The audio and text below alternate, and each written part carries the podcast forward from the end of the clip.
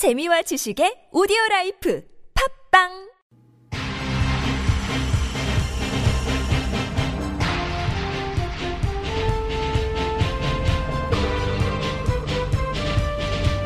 색다른 시선 김종배입니다.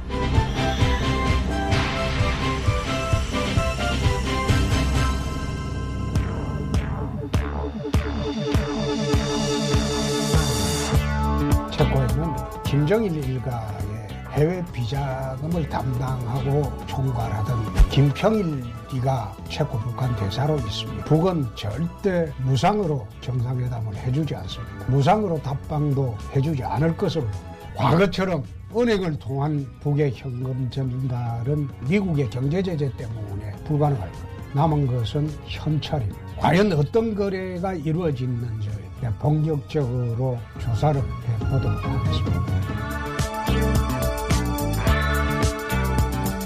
홍준표 전 자유한국당 대표의 목소리입니다. 유튜브 개인 방송 홍카콜라 첫 방송에서 이렇게 주장한 건데요. 손님 끌기용 노이즈 마케팅에 낚이는 게 아닌가 싶어서 no-look pass하려고 했지만 다른 문제 하나가 걸립니다.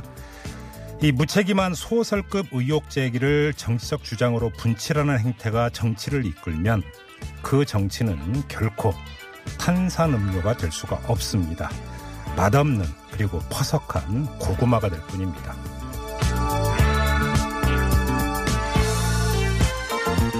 색다른 시선 김종배입니다는 오늘도 우직하게 하루를 정리해드립니다. 지금 바로 시작합니다. 핵심을 놓치지 않는 깊이 있는 뉴스 토크. 곽재훈 차윤죄 꽉찬 뉴스.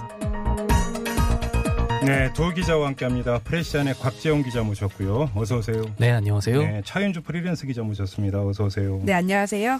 자, 차윤주 기자가 열어주시죠. 주요 뉴스는요. 네, 대법원이 오늘 사법농단 의혹에 연루된 법관들에 대한 징계 결정을 내렸습니다. 네. 이 법관 징계위원회 총 13명이 회부됐는데 네. 그중 8명에 대한 징계가 결정됐고 이 구체적으로 보면 정직이 3명, 그리고 감봉이 4명, 1명이 견책으로 결정났습니다. 네네. 나머지 5명은 이 2명은 불문에 붙이겠다. 그러니까 죄와 관련이 있지만 음. 징계는 하지 않겠다는 처분이고요. 음, 네. 3명은 무혐의 처분을 내렸습니다. 네. 이 징계 당사자들은 불복할 것으로 알려졌는데요.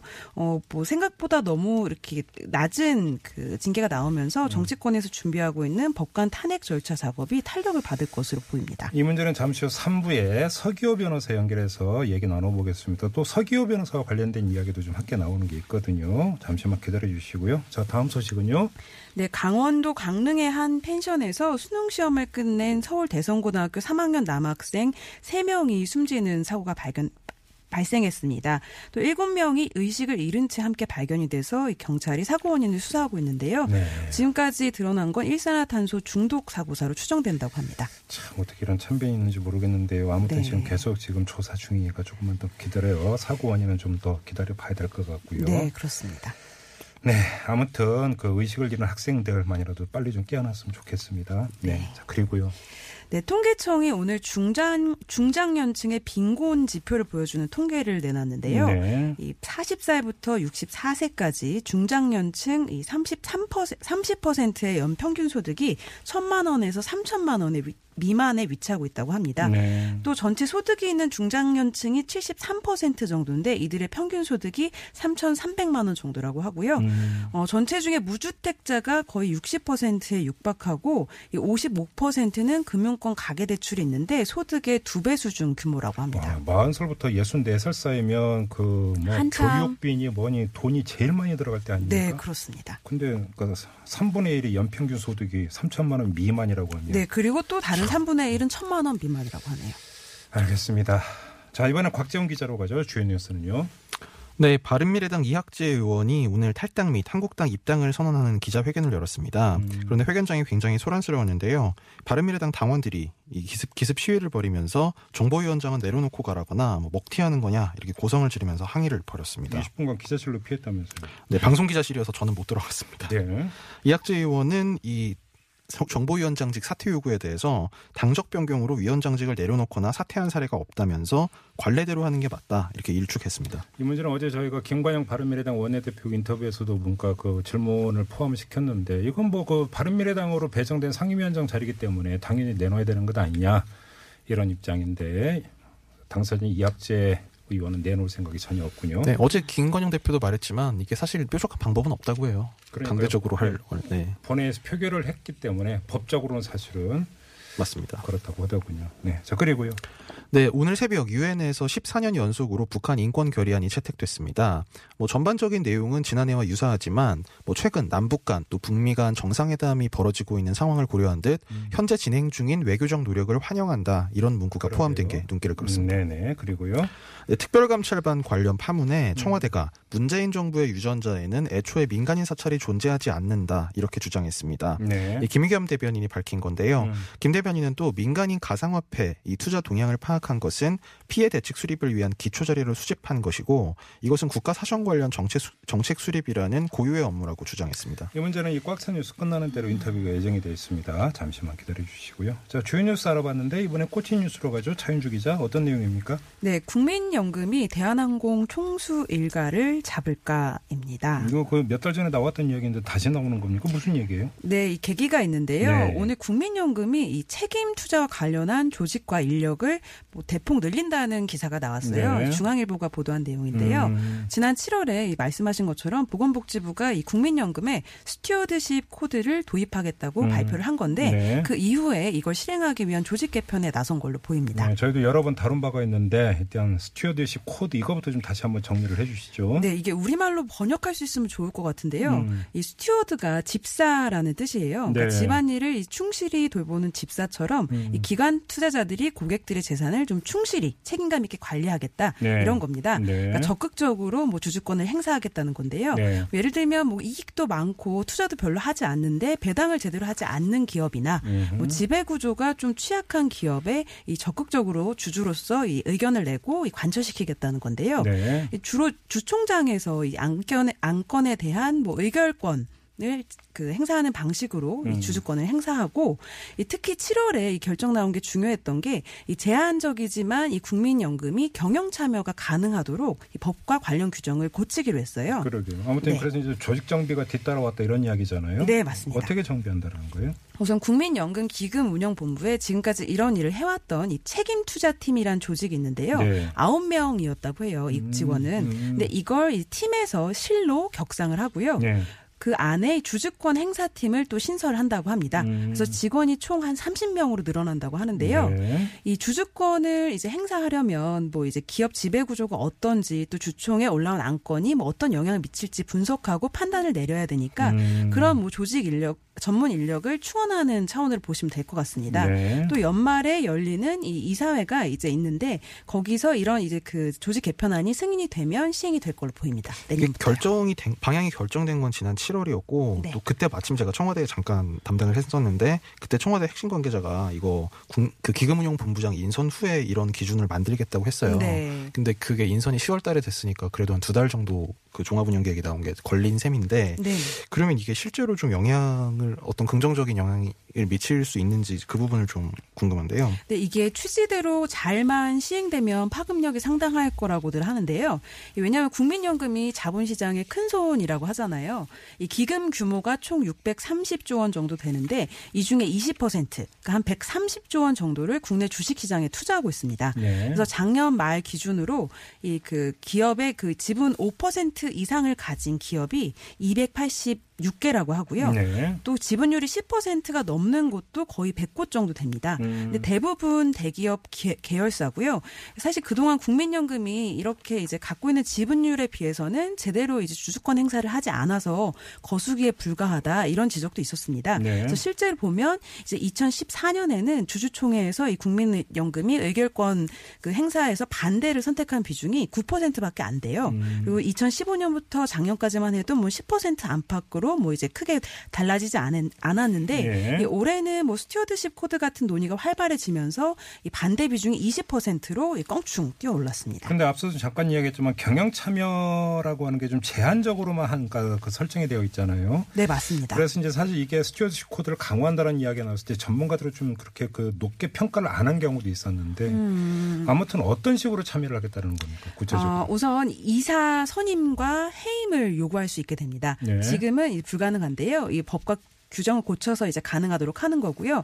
또 위임장 대결도 가능해지는데요. 음. 이 소액 주주들이 이그 주총장에 잘 나타나지 않기 때문에 네. 대신 위임장을 받아서 음. 이 자신들과 같은 의견을 낼 수 있도록 하는 건데요. 음. 이게 기업 가치가 심각하게 훼손한 경우에만 이런 식으로 참여할 수 있도록 하고 있습니다. 그래요? 근데 또 이제 국민연금기금본부가 올해 이 중점 관리 사안이라고 밝힌 걸 보면 횡령 그리고 배임, 사익 편취, 배당. 이런 문제에 대해서 이제 중점적으로 이 그 스튜어디십 코드를 행사하겠다라고 밝혔고 음. 이 이런 문제가 생길 경우에 뭐 비공개 대화를 요구한다거나 경영진에 서한을 발송하고 뭐 관련해서 의결권을 행사하겠다 이렇게 밝힌 상태고요. 음. 뭐 주주를 대표해서 소송을 하거나 뭐 손해배상 소송을 제기하는 것도 이 그 방안입니다. 음, 아무튼 근데 앞서 이제 그 대한항공 이야기 했잖아요. 네. 이게 좀 구체적으로 연결이 되는 지점이 있나요?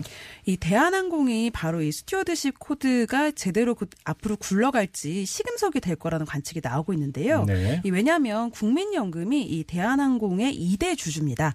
지분을 10.57% 갖고 있어요. 음. 네. 이 주- 총수 일가가 한 30% 갖고 있는데 그에 이어서 2대 주주인 거고요. 음. 이 조양호 회장이 지금 수백억 대 뭐 회사 재산을 배임 횡령한 혐의로 재판을 받고 있잖아요. 네. 그리고 여러 가지 또 뭐 혐의가 굉장히 많은데요.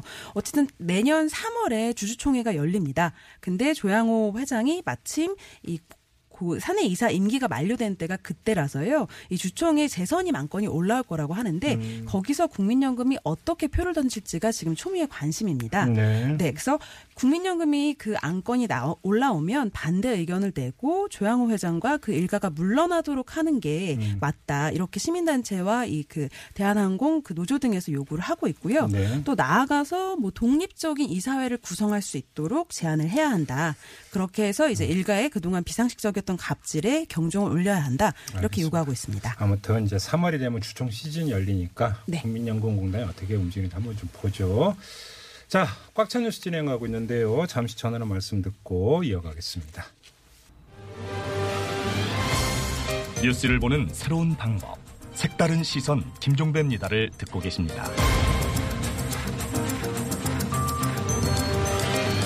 네, 꽉 찬 뉴스 진행하고 있는데요. 이번엔 곽재용 기자, 어, 꼬치 뉴스 어떤 건가요? 네, 박원순 대 권성동 염동열 정치적 등가 교환인가입니다.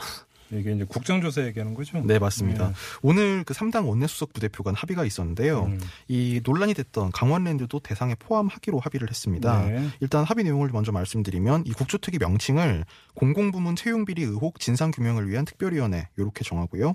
그리고 강원랜드 부분이 국정조사 범위에 포함되는 걸 명확히 했다. 음. 이렇게 서영교 수석 부대표가 밝혔습니다. 네. 또 오는 27일 본회의에서 국정조사 계획서를 채택할 예정이라고 했, 그 밝혔습니다. 이게 좀 그 원래 합의하고 좀 많이 달라진 부분인가요?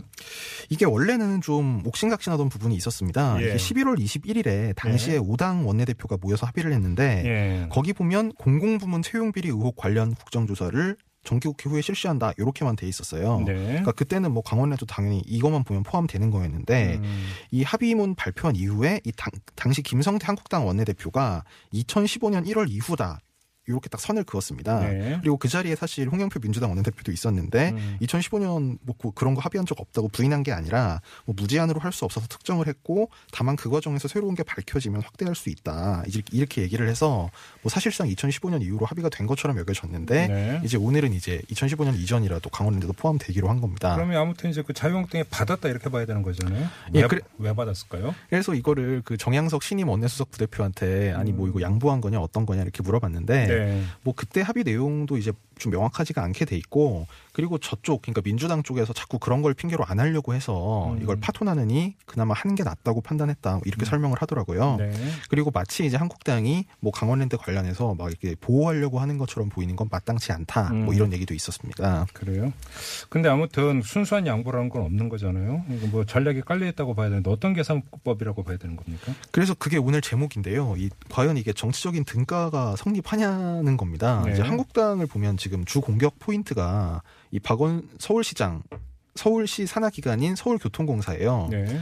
이 그리고 반면에 이제 민주당의 공격 지점으로 삼을 수 있는 게 강원랜드인데 네. 이 서울교통공사 같은 경우에는 지금 야권에 에, 죄송합니다 야권이 아니라 여권의 유력 주자 중에 한 사람인 박원순 시장이 연관된 이제 사안이고 네. 나아가서 이제 문재인 정부의 핵심 정책 중에 하나인 비정규직 정규직화 이 정책까지 좀 한마디로 한국당에서 음. 폭넓게 이제 걸고 들어가서 비판을 할 수가 있는 사안입니다. 네. 반면에 이제 강원랜드 같은 경우에는 지금 걸려 있는 게 뭐 한국당 권성동 의원, 염동열 의원인데 네. 아시다시피 권성동 의원 같은 경우에는 지난주 토요일 날 한국당 인적쇄신 명단에 포함이 됐어요. 당협위원장에서 예, 네. 그러니까 탈락했습니다. 탈락했죠. 그리고 음. 염동열 의원 같은 경우에는 이제 인적 쇄신에는 포함이 안 돼 있는데 1심 재판 중이어서 음. 뭐 재판 추이를 보면서 뭐 추후에 역시 뭐 청산이나 이런 쇄신 대상에 포함이 될 가능성이 있단 말이 많습니다. 네.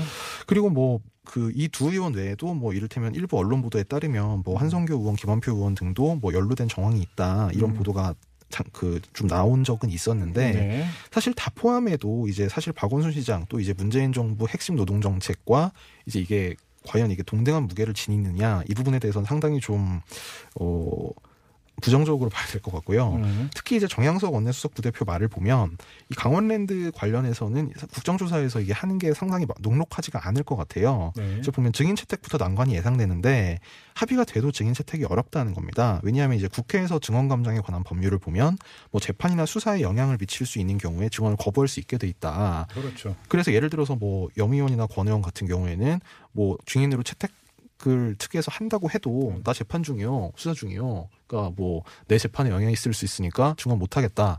이렇게 얘기하면 강제로 불러들일 수 있는 방법이 있다는 거예요. 민주당의 그 대응 전략은 뭐인 것 같아요, 그러면? 사실 지금 딱히 어떤 좀 전략을 아주 그 뭐랄까요 아주 타이트하게 지금 이제 준비하고 있는 것 같진 않은 상태인데요. 네. 그러니까 뭐 공격보다는 약간 방어 쪽에 초점이 있는 것 같습니다. 음. 그러니까 그 지금 민주당은 이제 김민기 의원이 간사이고 뭐 홍익표 금 홍익표 금태섭 우- 뭐 이훈 의원 등등이 포함이 돼 있는데요. 네. 홍익표 의원한테 한번 이제 좀 어떤 전략으로 임할 거냐는 물어봤는데 이게 뭐 서울교통공사 등의 비리 가 있었냐는 거와는 별개로 네. 이 비정규직의 정규직화의 적절성에 대한 논의가 있어야 된다. 음. 이걸 정규직화를 비리랑 등치를 해서 공정성에 시비를 거는 이 보수 언론들의 프레임에 걸리면 안 된다. 네. 뭐 이게 상당히 좀 이렇게 뭐랄까요 명- 명분이라든지 좀 큰 틀에서 옳은 말씀을 위주로 하셨고요. 또 복수 특위 위원들이 한 말이 굳이 이 문제를 강원랜드랑 같이 할 필요가 없다. 음. 그러니까 다시 말해서 뭐 예를 들면 강원랜드라든지 아니면 2015년 이후에 뭐 박근혜 정부 때 사례를 뭐 새로 파낸다든지 그러니까 좀 이렇게 정치적 정치권에서는 이렇게 공격 공격이 되는 이제 그런 게 아니라 오히려 그냥 뭐 좀 방어 같은 좀 방어하는 듯한 태도로 임할 것 같은 지금 그런 게 예상이 됩니다.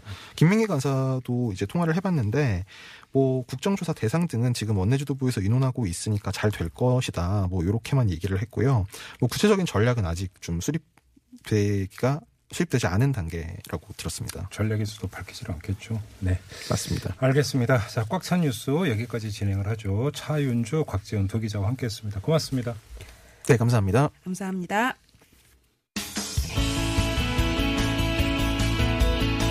청취자 여러분의 다양한 의견이 모여 색다른 시선이 만들어집니다. TBS 앱으로 방송 들으시면서 바로바로 의견 보내주실 수 있는데요. 앱을 통해 참여가 어려우신 분들은 50원의 유료 문자 우물정 0951이나 카카오톡 플러스 친구를 통해서도 참여하실 수 있습니다. 여러분만의 색다른 시선 기다립니다.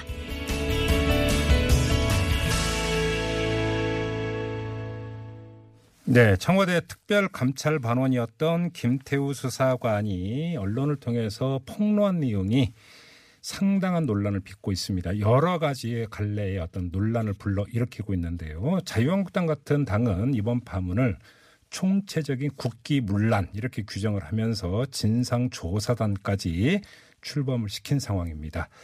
자, 그래서 저희가 이 문제에 대한 여야 입장을 들어보기 위해서 인터뷰를 추진을 했는데요.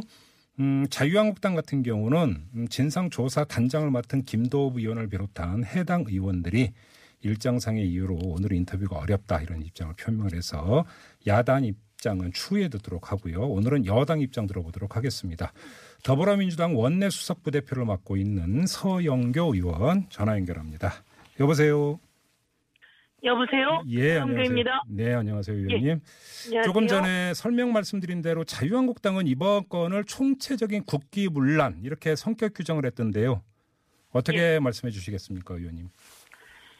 어, 박근혜 정부 시절에 음흠. 여당이었던 자유한국당 네. 그리고 그 당과 그 정권에서 있었던 정윤회, 음. 비선실세, 최순실 네. 이런 것들을 보면서 음. 자신들이 그래 왔으니 네. 아, 상대도 그럴 것이다 음. 이렇게 생각하고 음흠. 그렇게 이름을 짓고 싶었을 거라고 추측을 하고요. 예. 이 내용 자체는 어, 감찰 반원인 김태우라고 하는 수사관이 네. 어, 문제가 있어서 음. 비위 사실이 있어서 소속청으로 다시 되돌려 보내고 네. 거기에 징계를 요청한 사안 음. 이것 그 이상 그 이하도 아니다 이렇게 말씀드릴 수 있습니다. 그러면 지금 의원님의 말씀을 좀 확대 해석을 하면 김태우 수사관이 자신을 향한 어떤 그 비위 조사에 대해서 물타기를 하기 위해서 허위 사실을 지금 유포하고 있다 이렇게 보시는 겁니까?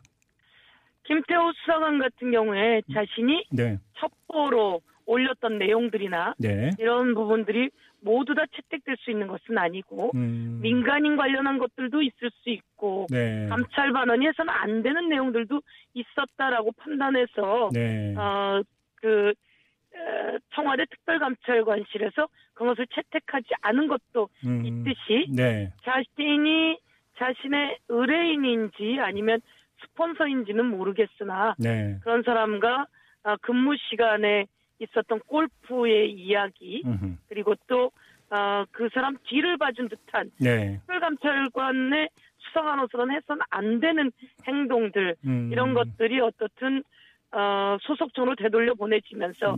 징계가 요구되면서 나왔던 사안이기 때문에 네네. 그런 상황 속에서 어, 그 걸러지지 않은 채로 음. 내놓는 것 음. 이것은 뭐 그 사람이 물타기를 하려고 하는 건지 뭐인지는 또 네. 어, 보면서 다시 판단을 해야 되겠지만 네. 올바른 것은 아니다 이렇게. 판단을 해야 될 것 같습니다. 아무튼 이제 크게 보면은 논란이 두 줄기인 것 같은데요. 뭐 지금 그 예. 강론으로 들어가면 이건 너무나 복잡하기 때문에 이제 큰 틀에서만 여쭤볼게요. 이제 첫 번째 줄기는 김태우 예. 수사관이 작성했다는 그 보고서 우윤군 보고서 있지 않습니까? 네, 이 내용과 관련한 건데 지금 이게 이제 선후 관계는 좀 더 검증이 필요합니다만 네. 우윤근 그 전 의원이 주 러시아 대사로 내정된 전후로 해서 보고서가 작성이 됐는데 이것이 사실은 청와대에서 묵살됐다 이 점을 제기하고 있지 않습니까? 이 점에 대해서 어떻게 말씀해 주시겠습니까, 의원님? 청와대에서는 어, 러시아 대사로 가면 당연히 그 뭐라 그럴까요? 조사하지 않습니까? 아, 인사 검증을 아이, 해야 되는 거죠, 오히려. 네. 인사 검증했을 것이고 네. 인사 검증하는 과정 속에서 필요한 것들이 있다면 하면 되는 것이고 음흠. 이런 것인데 그것이 첩보로 보고를 하든 아니면 뭘 하든 그것은 자체의 시스템으로 네. 그것이 올라갈 내용이면 올라가는 것이고 음. 올라갈 내용이 뭐 때문에 올라가지 않는 것은 자체의 시스템이잖아요. 그 시스템이 자기 것이 올라가지 못했다고 해서.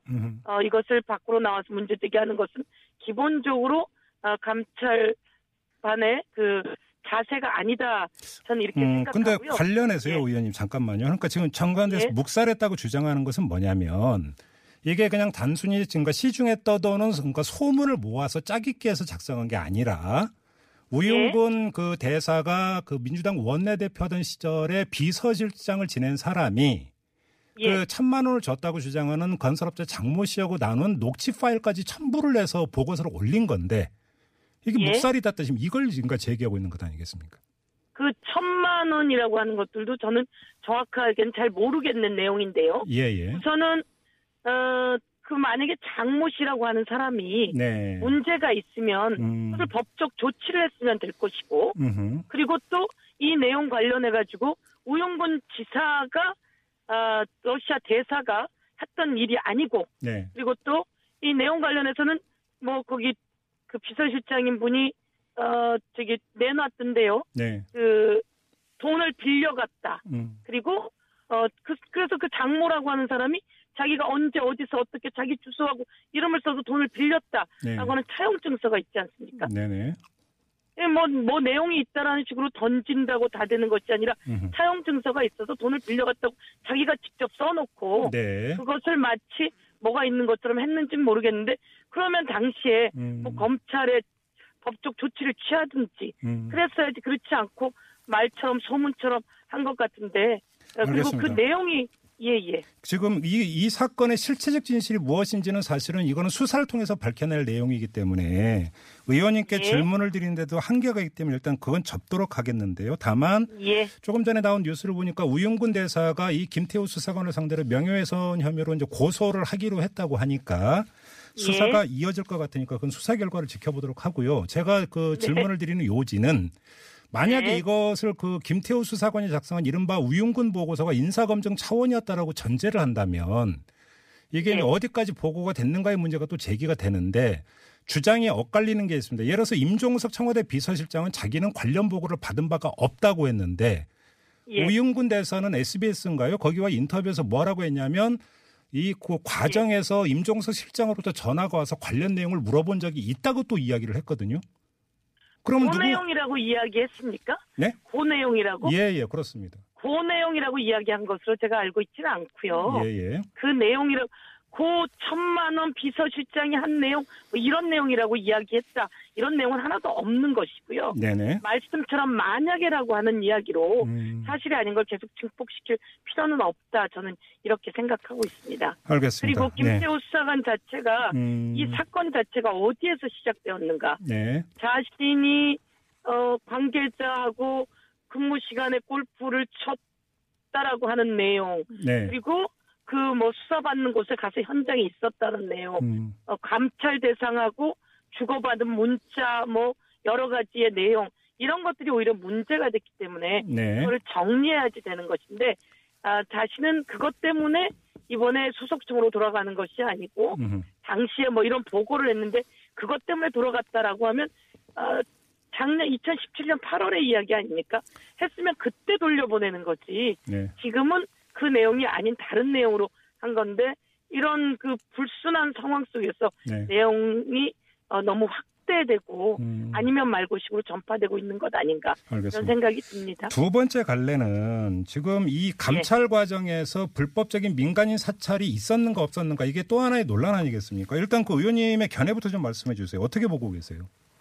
우리 진행자님은 불법적인 민간인 사찰이라고 보시는지 네. 저도 한번 다시 되묻고 싶은데요. 네. 불법적인 민간인 사찰이라고 하면 음, 권력이 네. 아, 그 예를 들면 4대강이 있었다고 쳐요 예전에 예. 이명박 대통령이 추진하던 4대강이 있었으면 4대강 관련해서 어, 문제 제기를 하는 시민단체나 이런 사람들을 지속적으로 사찰하고 동향을 파악하고 그들을 불리하게 하고 음, 그리고 과거에도 어 그 이명박 정부에서 민간인 사찰이 있으면서 그 사찰당한 사람이 자살을 몇 번이나 시도하고 네. 정말 있을 수 없는 일이었지 않습니까? 예. 여기서는 어 불법적인 민간인 사찰 부분이 없고 음, 뭐 은행장에 대한 첩보를 이 김수사관이 올렸는데 이런 것은 여기 영역이 아니라면 오히려 네. 그것을 폐기 처리했다 음. 이런 것이 현재 있는 어, 청와대 감찰반이 잘한 내용 아닌가 오히려 저는 이렇게 역으로 볼 수 있다고 불법적인 생각합니다. 민간인 사찰을 어렵게 생각할 게 없는 게 지금 그 관련 예. 규정에 이제 감찰 규정이라고 하는 게 있지 않습니까? 그러니까 예. 이러이러한 사람이 감찰 대상이 된다는 규정이 있는데 그 규정에 포함되지 않은 사람을 그 조사했다면 그거는 곧 사찰 아니겠습니까, 의원님? 그 그렇죠? 사람이 조사를 했다면서요? 저도 자세히 내용을 전체를 다 알 수는 없지만요. 네네. 김 수사관이 그런 내용을 했다는 것이고 음. 그 내용이 잘못됐기 때문에 위에서는 안 된다 이런 것은 하지 마라. 바로 그 지점인데요. 의원님 제가 그 예, 지점에서. 하나만 예. 여쭤볼게요. 자, 그러면 예. 윗선의 지시가 없이 김태우 수사관이 그냥 자기 혼자 그렇게 예. 했다고 그러면 가정을 해보고 근데 예. 지금 청와대 그 설명에 따른 그래서 엄중 경고를 했다는 것 아니겠습니까? 그런데 예. 지금 만약에 민간인 사찰을 불법적으로 했다는 건 경고에 그칠 게 아니라 이명박 정부 때 민간인 불법 사찰 사건이나 이런 걸 보면 기소해서 그러니까 처벌을 했지 않습니까? 그러면 거기에 준하는 어떤 사찰의 감수성을 가지고 조치를 했어야 되는 게 맞는 거 아닌가요? 이게 이 사람이 이런 내용으로 첩보를 했기 때문에 네네. 이 청와대에서는 이게 우리의 감찰 대상이 아니다. 음. 경고하고 이런 것 하지 말라라고 했습니다. 네. 그런데 지금 이 사람이 내가 당시에 그런 거 했거든. 근데 나는 뭐 그 경고만 예를 들면 나는 잘리지 않았어. 음. 라고 한다고 해서 네. 지금 과거에는 민간인 사찰에 문제가 있었고 자르고 문제가 있다라고 하는 지적을 해놓고 음. 지금은 안 했다라고 하는 것은 좀 너무 과하게 나가는 것. 그러니까 이 사람이 스스로 자기가 그것을 했으니 잘못된 것을 지적했고 네. 그러면 어떻든 어 뭐 영역을 하다가 좀 넘나들 수도 있을 수도 있겠으나 음. 이것은 잘못된 것이니까 지적되었고 몇 가지 지적이 더 되었을 거 아닙니까? 네. 그런 과정 속에서 이 사람도 뭐 어떤 감정을 품었는지 모르겠지만 아 그렇기 때문에 위에서는 바로 그것 때문에 되돌려기보다는 여러 가지 정황들이 있었고 또 중요한 건 이번에 되돌려 보낼 수밖에 없는 상황이 발생하지 않았습니까? 의원님 제가 그 질문 드리는 요지가 네. 바로 그 지점인데요. 이제 개인 비위 의혹이 불거져서 원대 복귀시키고 이제 조 감찰 대상으로 지금 삼은 것 아니겠습니까? 그런데 네. 김태우 수사관이 지금 언론을 통해서 자기 폭로를 하고 있는 내용에 따르면 자기가 자기가 네. 민간인 사찰했다고 지금 자기가 주장하고 있는 거 아니겠습니까? 그리고 그것이 청와대 윗선도 알고 있었다라고 한다면 최소한 그 단계에서 김태우 수사관에 대해서 원대 복귀를 시키든지 하는 조치가 그때 있었어야 되는 것 아니냐. 제 질문 요지는 이거거든요. 그러니까 지금 질문이 음, 어 몸통에서 이상한 곳으로 가고 있다는 거죠. 네. 최대한 그런 사람들은 뭐 말씀처럼 하신다면 음, 그런 게 있었다면 당시 하는 것이 더 좋았겠죠. 네.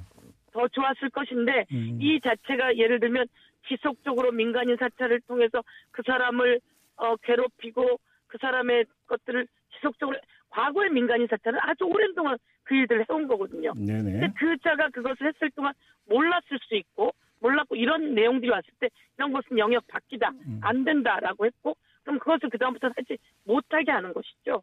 그리고 그것이 더 음. 과하게 될 때 그 판단은 이제 거기 인사 문제에서 판단을 하긴 하겠지만 네. 제가 보기엔 과거의 민간인 사찰과 그만큼이라고 판단 안 했을 수 있겠다라는 생각이 듭니다. 아, 그래서 이제 저는 감수성이라는 표현을 쓰는데 그건 좀 더 나중에 다시 한번 논의를 해보도록 하고요. 시간이 다 돼서 마지막으로 이 질문을 드릴게요. 지금 나경원 네. 자유한국당 원내대표가 이 건과 관련해서 국정조사를 요구할 수밖에 없다. 이렇게 지금 입장을 표명을 했는데요. 민주당의 입장은 어떤 예. 겁니까?